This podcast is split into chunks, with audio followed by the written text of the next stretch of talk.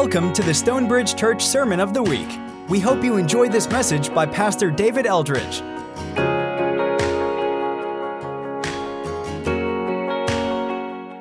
Last week and this week, we're taking a little bit of a break. Uh, we're going to jump into Galatians next week, but we're taking a little bit of, of, a break looking at these things we call anchors, these four anchors of our church. An anchor is something that keeps you tied or tethered in place. And these are four values that we think or believe and hope uh, keep us tied to what God wants to do in us and what He wants to do through us. If you think about a tree, you want to have deep roots and broad branches. And so we look at these anchors in two pairs. And the, the deep roots we looked at last week. This is what God wants to do in us. He wants us to become more like Jesus, and He wants us to be led by the Holy Spirit. And we talked about humility as the key to both of those things. You're not going to be led if you think you know what's best. And so humility is this acknowledged need or this recognized dependence upon the Lord. And so, if I'm going to be led, I've got to acknowledge I need to be led. When you think about becoming more like Jesus, you think about the fruit of the Spirit love, joy, peace, patience, kindness, goodness, gentleness, faithfulness, and self control. Uh, those virtues grow in the soil, in the dirt of humility. Apart from humility, you're not going to grow in any of those other things. If, you, if your desire is to be more peaceful, or more patient or more self controlled, step one is humility, acknowledging your need for the Lord. You can't will your way into those things, we don't have it in us. And so that's what we looked at uh, last week. This week, we're going to look at those second pair, uh, broad branches. This is how God wants to use us in our community and in the world. And we have these corny little phrases for both of these. One is doing your deal, which is corny, but you won't forget it and that's tied to Ephesians 2, 2.10, that God has good works that he's prepared in advance for each of us to do. And then the second, we call it Finding Your Marietta, which is a little weird, but I'll explain that, and that's tied to Jeremiah 29, 4 through 7. That's basically, it's serve where God has planted you. As a church, when we started, it was on the square Marietta, and we said for others who were coming, like, the, the, uh, corporately, we're serving in the place where God has planted us, and that impacted the schools that we connected to and the things that we did on the square.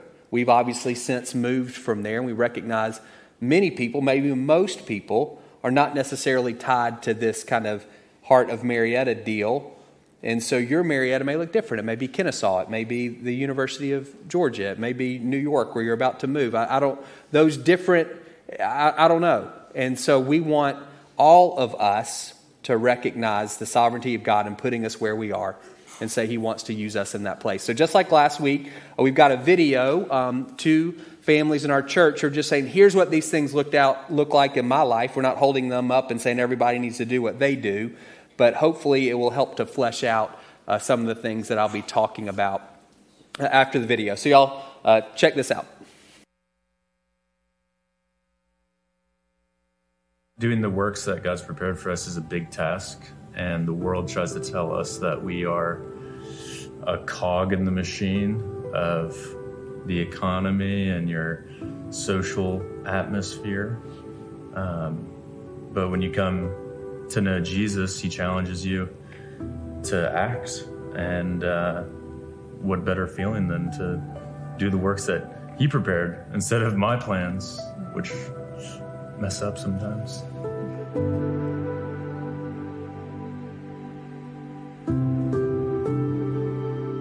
When we first started coming to church here, we would hear like doing your deal, and I felt this like pressure of like, what am I supposed to be doing? I feel like I'm just like working a job and that I'm just living life, and there's nothing really intentional about that. Mm.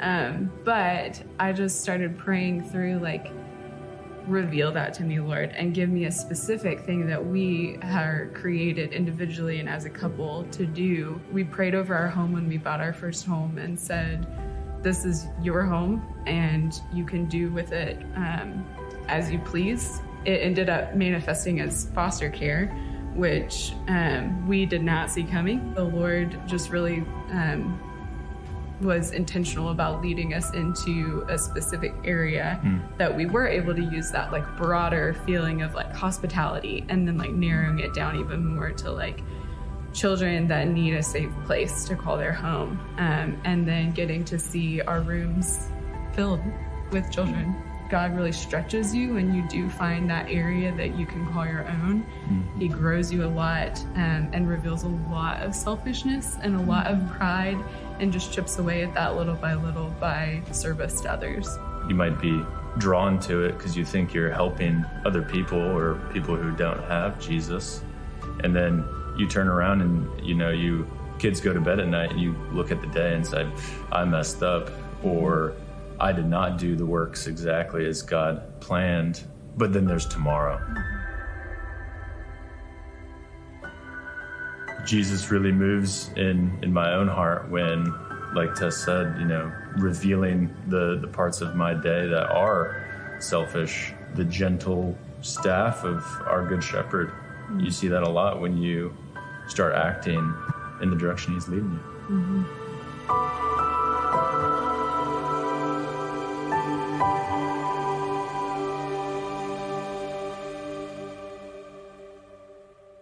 Wake up, try and think about what day it is. Thank you for today. I give it back to you. Holy Spirit, fill me. Holy Spirit, lead me. For me, it's going to the bus stop and praying over the kiddos. Then, as I walk back home, like praying for the houses up the street, you know, and that His Spirit would flow through the streets of our neighborhood and um, into their homes and just little things like that throughout my day. And then wherever I go throughout the day, trying to just constantly check back in, tap back in.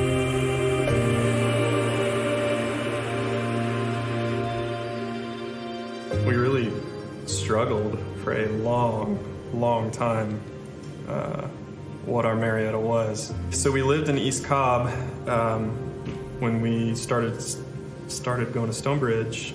So we were waiting for the day that we could move, and the day came, and we're like, we moved a mile away.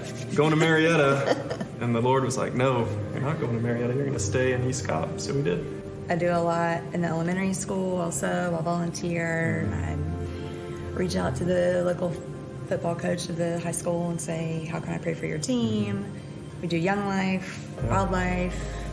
Started a music festival yeah. a long time ago, and we've um, we've turned to like a lot of our best relationships or in are very very central in our yeah. neighborhood. And sometimes I feel like we're all over the map with what's our Marietta, and then I other times I feel like it is incredibly specific. Yeah. Uh, and that the Lord is, is super sweet and that He um, just gives us these little victories kind of wherever we feel like our village is. Like finally starting to see like a return on my investment of like people going, oh, you're for real. But just being willing to do stuff behind the scenes or that's not pretty or upfront or sometimes dirty or um, emotional like that's a mission field. At the end of the day, our Marietta is relationships. Our Marietta, yes, is Marietta and it's Northeast Cobb, but it's it's the people.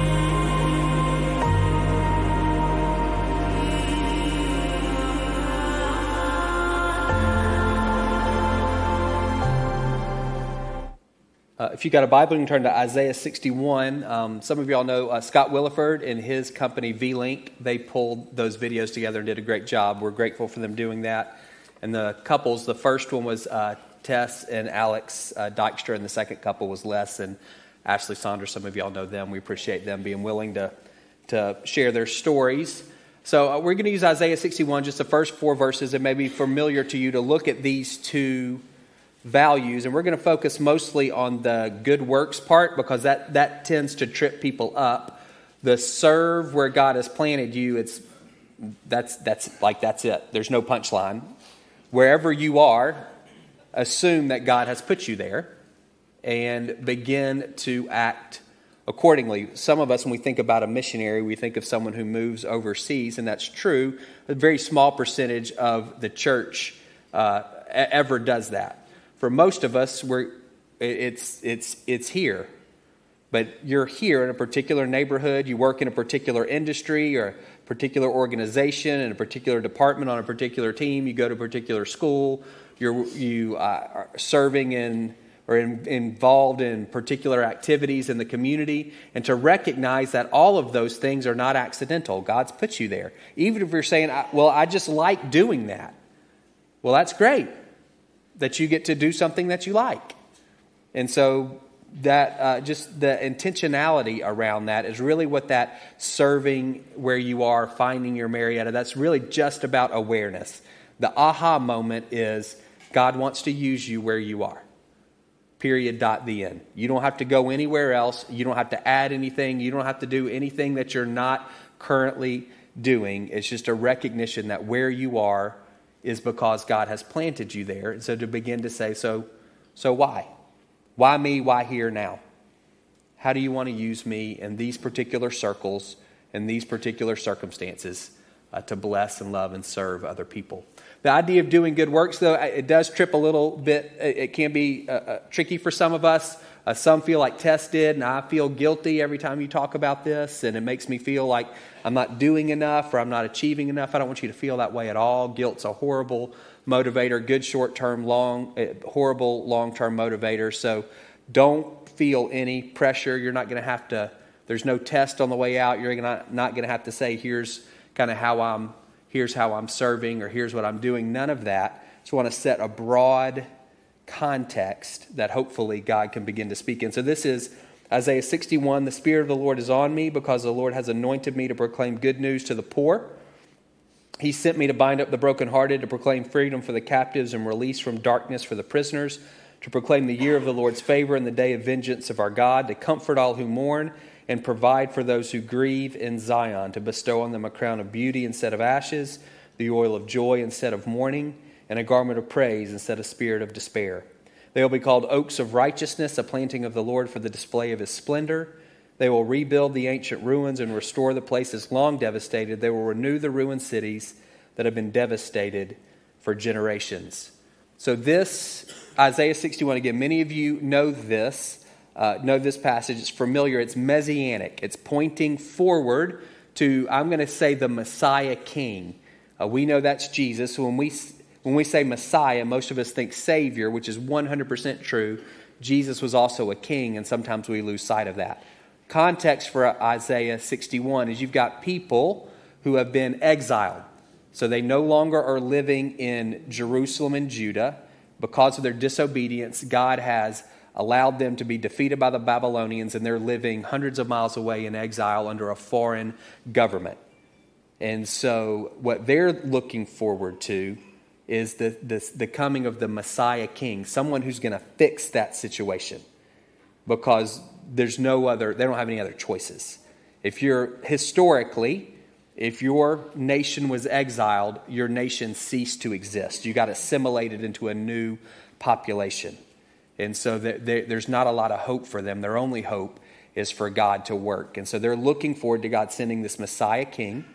And then we see in Luke 4, Jesus takes this as his job description. You'll see it on the screen behind me, kind of bullet pointed. Some of the things that Jesus says in Luke 4. I'll read it to you. Uh, just a, a, couple of verses.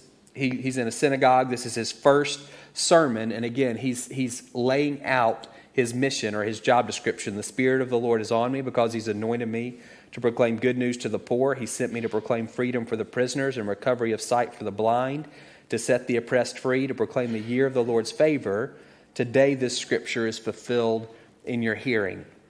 So, as we're talking about this, you can keep in mind what you've read and what we've talked about from Matthew, Mark, Luke, and John. That seeing the ministry of Jesus through this lens of Isaiah 61, which again, he says that that's me. That's what I've come to do. So, looking at it maybe in a bit more depth, the Spirit of the Lord is, uh, is on me because He has anointed me. To be anointed uh, is to have oil usually dumped on your head, and that was usually for priests and for kings. It was setting people apart for a particular role, a particular act of service, and it was a symbol of God's empowerment or enablement to accomplish that task. So you take David, he was anointed to be king.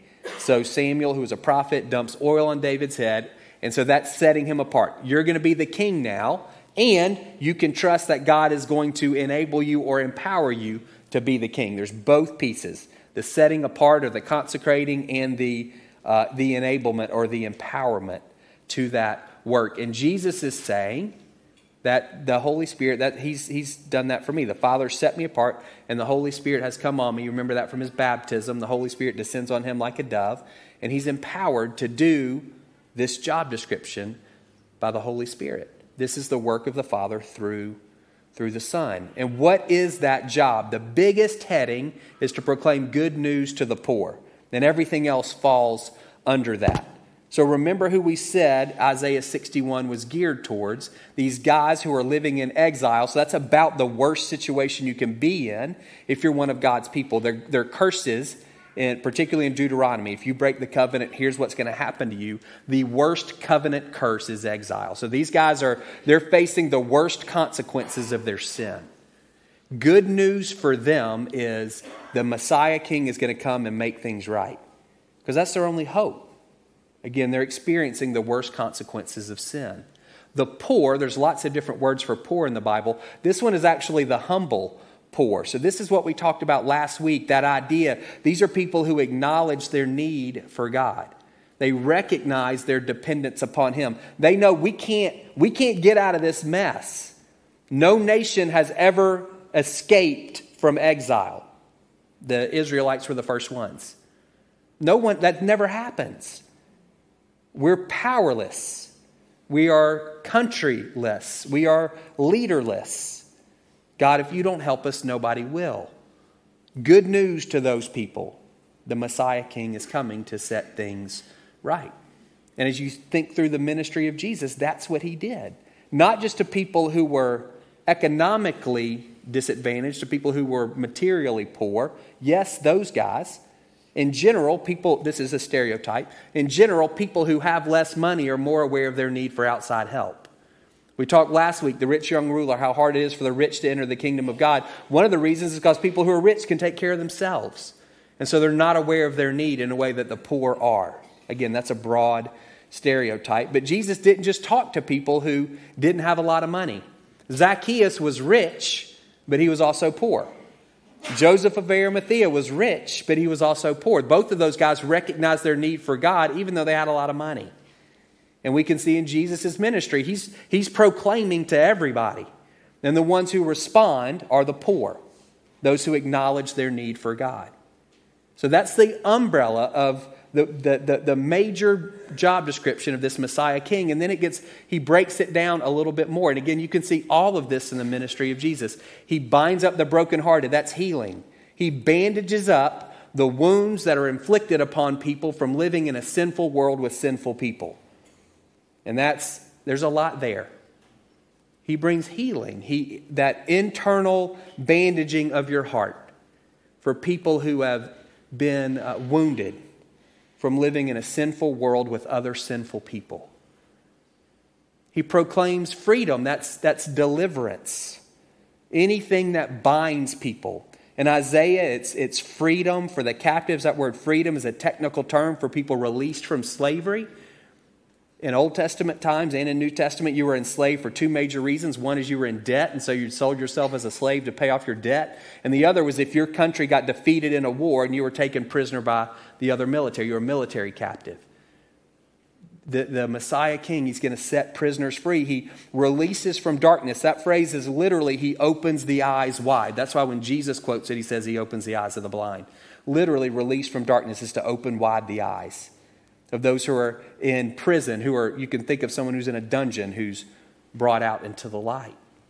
And there are all kinds of things that bind people fear, anxiety, sin, lies, ignorance, any number of things that, that can lock people up, that can bind people. And the Messiah King comes to proclaim freedom, release from that bondage the year of the Lord's favor and the day of vengeance of our God. Jesus doesn't quote the day of vengeance because it hasn't yet happened. Think about the difference between a year and a day. Those are symbolic words, but just the difference in duration. The year of the Lord's favor, the year of his goodwill, the opportunity to repent and to be reconciled to God. And that year has been going on for 2,000 years.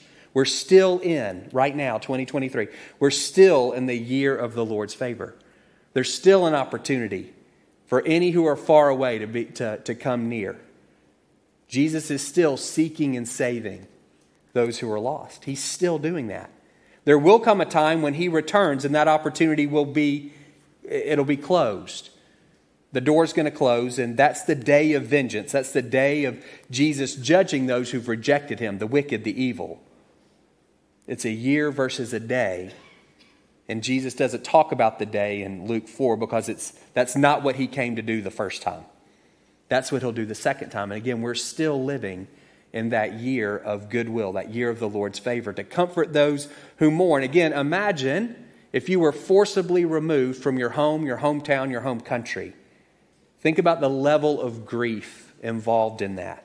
This Messiah King will console and encourage those who are grieving, but he goes beyond this. this it's more than this, but he kind of goes beyond the pat on the back and it's going to be okay. He's transforming the circumstances. That's what those three bullet points. He provides for those who grieve in Zion. What does that look like? A crown of beauty instead of ashes, which is a symbol of mourning. The oil of gladness instead of grieving. A, a garment of praise instead of a spirit of despair, of hopelessness. There's a transformation there. That it, it's what, what Isaiah is communicating is this Messiah King, he's not just going to console you, he's actually going to transform the circumstances that led to your grieving and your mourning in the first place. It's a complete reversal. And again, as you think through the ministry of Jesus, you see him doing all of these things in the lives of the people that he encounters.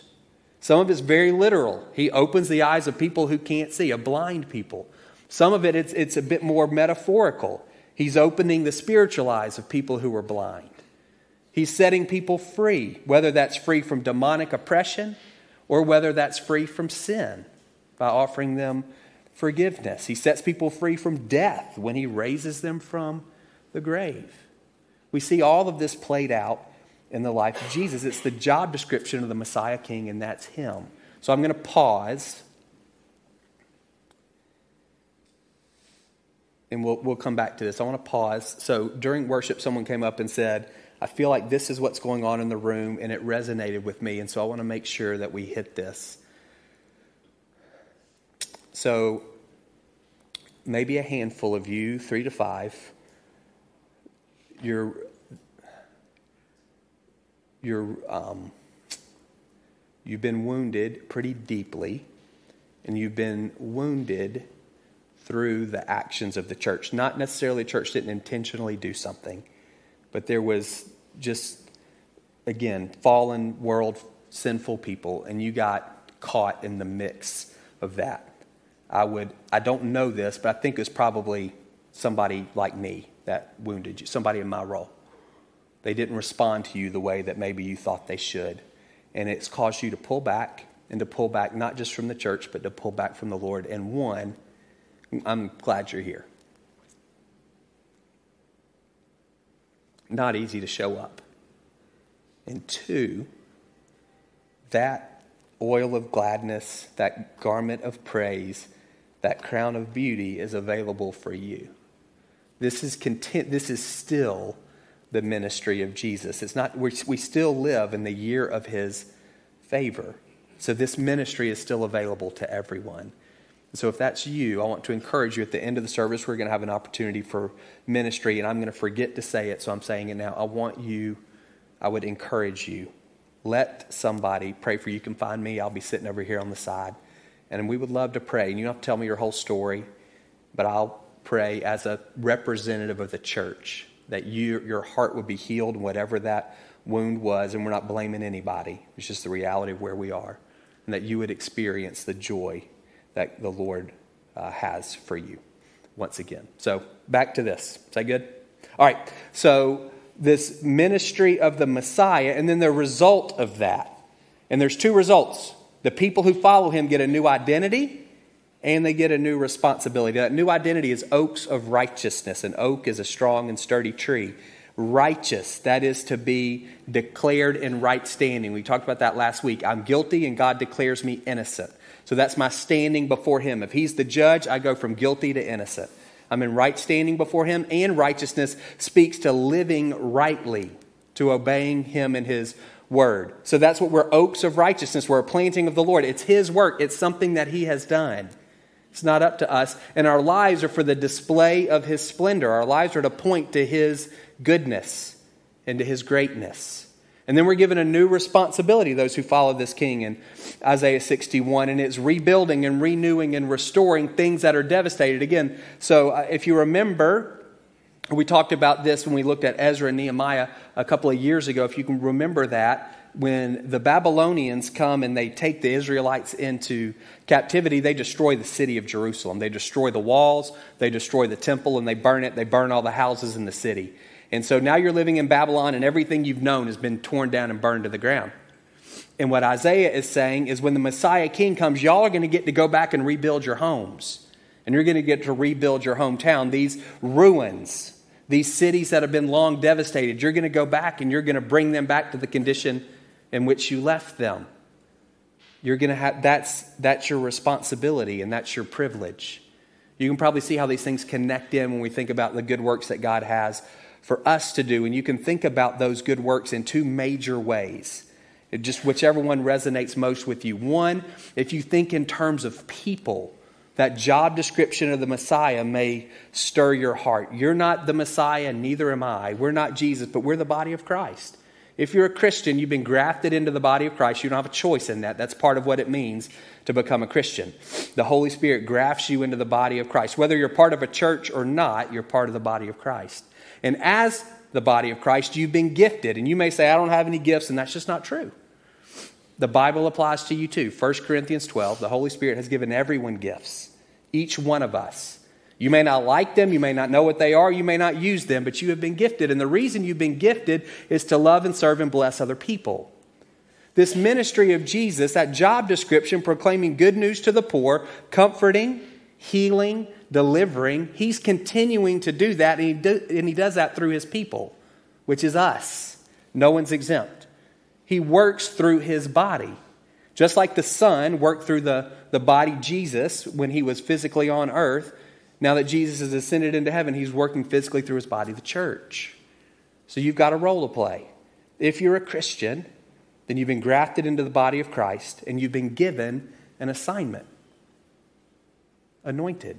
And you've been given the Holy Spirit and gifts in order to execute that assignment. So we all are proclaiming good news to the poor, and that doesn't mean you have to start knocking on doors and telling people about Jesus. That's not, uh, it may be, but that, for most of us, that's not it. That's the umbrella. And then there are things underneath that. For some of you, what your good works are, they look a whole lot like healing. You, that's what you, you, you are drawn to people who are brokenhearted, and you're really good at helping them, at bandaging those wounds. And you think, well, this is easy, anybody can do it. I'm one who'll say it's not and they can't. That's a gift that you have. Not everybody opens up to other people the way they open up to you. That's a, that's a gift. And that's part of what you do. That's part of the way that the Lord wants to use you in this year of His favor that's continuing to proclaim good news to the poor. Those who remember the poor, those who recognize their need for God to help them. And when people are brokenhearted, you come alongside them. For some of you, it looks like healing people physically. That may be part of your training. You're a doctor, or you're a counselor, you're a chiropractor, whatever that is. And for you, that's more, it's more than a job. You see it as ministry. And you make sure that people know that. For some of you, it looks like comforting and consoling those who are grieving, which is a little bit different from people who are hurting. It's not necessarily the same thing and you're drawn to people. And, and you don't just, maybe for some of you, it's not just consoling. You actually address root causes there. That's something the Lord does through you. For some, it's more about helping people walk in freedom freedom from fear, freedom from worry and anxiety, free from debt, free from sin, free from ignorance or lies. And that's how God uses you that job description of the Messiah, again, is, is very people focused. And for some of you, that's what that stirs you. It's getting in the mix with people. And whatever your deal is, it fits under this broader umbrella of what of the mission of the Messiah King. It fits under Isaiah 61 1 and 1, 2, and 3. This is, this is what Jesus is, is doing through you. And for others of you, and this is a little bit more nebulous, so if this doesn't resonate, you can forget it. It's that verse 4, it's that whole idea of rebuilding and restoring and renewing, and that's maybe stirs you more. When you think about, you know, I, I was listening to Tess, and she said, you know, we do foster care, and they have kids in their home. I know people who do that, and I also know people who work uh, with the foster care system for the state of Georgia, which is a, that's a different animal. So it's both foster care, both of those guys are committed, both of those families are committed to seeing kids in places of safety and, and wholeness, but they're doing it in two different ways. One is saying, I have one or two kids in my home for these periods of time, and the other saying, I'm trying to affect this whole system. I'm rebuilding and repairing and restoring this whole thing that's, that's, that's not perfect. We talk about the walls of the city. Some people call these mountains or areas of influence. These seven systems that influence people who live in a community. There's a government and a legal one. There's church, capital C, business, family, education, arts and culture and science, medicine and technology. And for some of you, you're like, that's me. I want to see the education system. I recognize it's broken in some ways, and, and God's called me to put a couple of bricks in that wall. Or maybe it's something with family. It's, hey, I want to see young married couples get a solid foundation. We, we struggle with that, and I want to I want to help them. It's not necessarily this particular couple or that particular. It's more in general, just newlyweds. That's kind of my thing. And so you put a you you put a few bricks in that family wall. But for someone else, they may say, for me, it's not necessarily newlyweds. It's it's empty nesters. Or somebody else may say, for me, it's people who are struggling to to get pregnant or have uh, or struggling with something with their children. All of that stuff we could put under the umbrella of family, but it looks a little different. It's not necessarily about individual people. It's more kind of this group. This again, it's a structural issue. And again, for some of you, like eh, so, don't listen. But for some, that resonates. We have these callings, and again, some of them kind of lean. Some of us were. Are, maybe wired a bit more relationally, and so we think in terms of those people, the individuals, hey, I, and helping them, comforting, and it doesn't necessarily. Maybe for you, it like it doesn't even matter what they need. It's just they're my people, and so I, I'm there for them. And for other, maybe uh, it leans a bit more structural or institutional. Both are great, but those are fulfilling this ministry of the Messiah and then the results of following him. But recognize that activity it flows out of this new identity. You're an oak of righteousness. You're a planting of the lord. That's who you are as a follower of jesus and that's firmly established. So we're not doing good works in order to make god like us. We're not doing good works in order to be saved. We're not doing good works in order to get rewarded by him although there is an element of that in heaven but we don't even know what that means and so we kind of shelve all of that and say this is out of gratitude for what you've done for me. This is out of love for you. This is out of obedience to you. That's why I'm doing these things. And then, kind of, the rest of that we, we, we, we back burner. It's not necessarily helpful ways of thinking. So, as we close, I, maybe a couple of things for you. And again, I, I'm trying to be sensitive to people who are going to feel guilty or people who are going to feel confused, a few steps that you can take if you're going, I don't really know what my thing is. I would say, well, pray, do what Tess did. God, show me. These are good works that He's created in advance for you to do, and He wants you to know them. He's not playing hide and seek with you, He wants you to know. So just ask. And most likely, whatever it is, is something that's going to fit with you. He's probably not going to ask you to do something you hate. And maybe a stretch, but it's probably not going to be something that initially like, I hate that. It's going to fit with how He's made you. He's created you and He's created these things for you to do, and you, there's a fit there. And I would encourage you to serve. It's easier to move a steering ship. So, where are opportunities where you can go ahead and plug in? Matt mentioned on the deck, we've got 13 or 14 or 15 people who they've launched ministries. Most people are not going to do that, but for these people, they have. That's kind of their obedience. They've launched these ministries. And so, connect in with one of them. If your thing is hospitality, then go talk to Scott and Tina at the table. That's what they do. They offer hospitality to people on Wednesdays and Saturdays. So that may be a great place. Whether you even know where Delk Road is, that's irrelevant. If you want to, maybe if hospitality is your thing, you want to connect in with them. And the Lord, as you begin to engage, it'll help Him refine your own sense of calling. And there's some things, if you, if you want to dive deeper, you can. Um, you can email Kim about any of these things. Uh, I lead a class every August and every January called Deep Roots, where it's 12 weeks where we dive into all four of these anchors at, at a greater level, including this one. Um, we have an internship. If you're thinking about either kind of missionary work or church work, you may want to do that internship. It's part time, it's paid just a little bit, and it, it creates space for you to process and for us to dialogue about what your calling may be. Um, for some of you, you know, you're just kind of stuck. You're like, I, I feel like God's called me to do this, but maybe there's a, a, financial component and you're not able to get over that hump. We, we do grants, and you can fill out a, a grant request form, and we can give you, we can, we're not going to give you $25,000, but we'll give you some money to, to get started if that's the best thing. What we're trying to do is remove obstacles because my conviction and our conviction is God wants to transform our community, and that's not going to happen until all of us are engaged. He's going to do that through the body, and the body is us. And so there's a part for all of us to play, and so we, we want to do that. And if all of us are playing our part, then it's not too much burden on any one person. Your gifts are needed. That's why He gave them to you. And mine are needed, and that's why He gave them to me. And so, as all of us are exercising those gifts, living out our calling in the places where He's planted us, we will over time see our communities transformed. So, anything we can do as a church to remove obstacles and to give people handholds, that's what we want to do. I know that's a ton, and some of you, like, that's not, you didn't come, like, you're hurting, and so that's why you came to church, and I didn't necessarily address that directly, so I'm going to do that as we close. But I do want to encourage you where are you? Like geographically, where are you?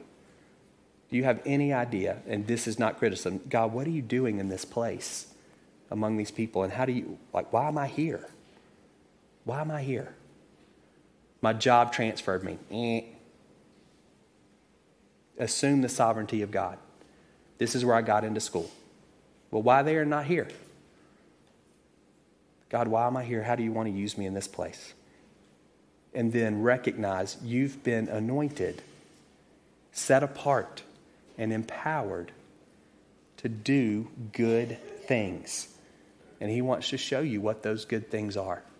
And if you're attempting to do those good things, you can't screw up. You're not going to. Even if, hey, this isn't exactly the right fit for me, it's still okay because your desire is to do these good works that He's created for you to do. So we're going to take some time and pray. And here's a couple of things. So, one, I'm going to invite all of you to have an opportunity to, to come forward. Um, and I would encourage you to do that, even if you don't want to participate, just so nobody has to step over you, because it'll be, it'll be awkward um, and a potential tripping hazard. So, we're going to have teams here and over here that are going to anoint. And there's two questions Are you weary? Or are you ready? So last week we talked about people who pour out, but they don't necessarily get filled up, and that's a recipe for disaster over time. And so if you would say this morning, I'm actually weary, you're that you came here hurting, then we would say, go to go to one of these teams. They're going to have water, which is it's just tap water. There's not it's not magic and they're going to put a cross on your hand and they're going to, just as a symbol, and they're going to say something like, Father, would you refresh whatever your name is, Drew, with the love and peace and hope of Jesus through the power of the Holy Spirit? That's all they're going to say. And then you can either kneel here or you can go back to your seat. Father, would you refresh Drew with the love and peace and hope of Jesus through the Holy Spirit? Something along those lines. Some of you, you're ready. Like you have a clear sense of calling and you're ready to get started. And so you're going to go to somebody who has a thing of oil. We'll do water, water, oil, oil. There'll be four people up front and there'll be some folks over there. And they're going to make a cross on your hand again. It's not magic oil, it's just oil. It's a symbol of what we believe and hope is anointing. God, would you anoint Nathaniel? To do the ministry of Jesus in the power of the Holy Spirit. That's all they're going to say. So you just tell whoever it is your first name, even if you know them, you tell them because sometimes people forget. And then that's all they're going to pray. Either you're ready or you're weary. And for those, I do remember, for those church people, you can come find me. And we'll, um, I'll pray for you. Good? All right, if you're helping with these things, come forward. Everybody else, you'd pray with me just briefly. I know we're running a little bit late. I'm sorry. Holy Spirit, I pray for those who are weary this morning. I pray that you would refresh them. People who, who are brokenhearted, that you would renew them. People who are grieving, that you would comfort them. There are people, they, they need your ministry, Jesus, this morning. We didn't talk a lot about it, but they need it. And I pray that you would deliver that ministry to them this morning, that they would be refreshed and renewed. And God, I'm grateful for those who are, who are ready, who are saying, Yes, I have a sense of what God, how He wants to use me in whatever place He's planted me. God, I pray that you would anoint them. I truly pray that you would empower them. I pray the gifts that you've given them would be honed and heightened and intensified. God, for those who maybe are feeling a bit guilty or burdened by this, I don't have time for this, or I'm not qualified for this, I pray that they would sense your comfort just as a father saying, It's okay. It's okay. Just take the next right step. And that God, that in the, in the right time and in the right ways, you would reveal to them what it is you would have them do. In Jesus' name, amen.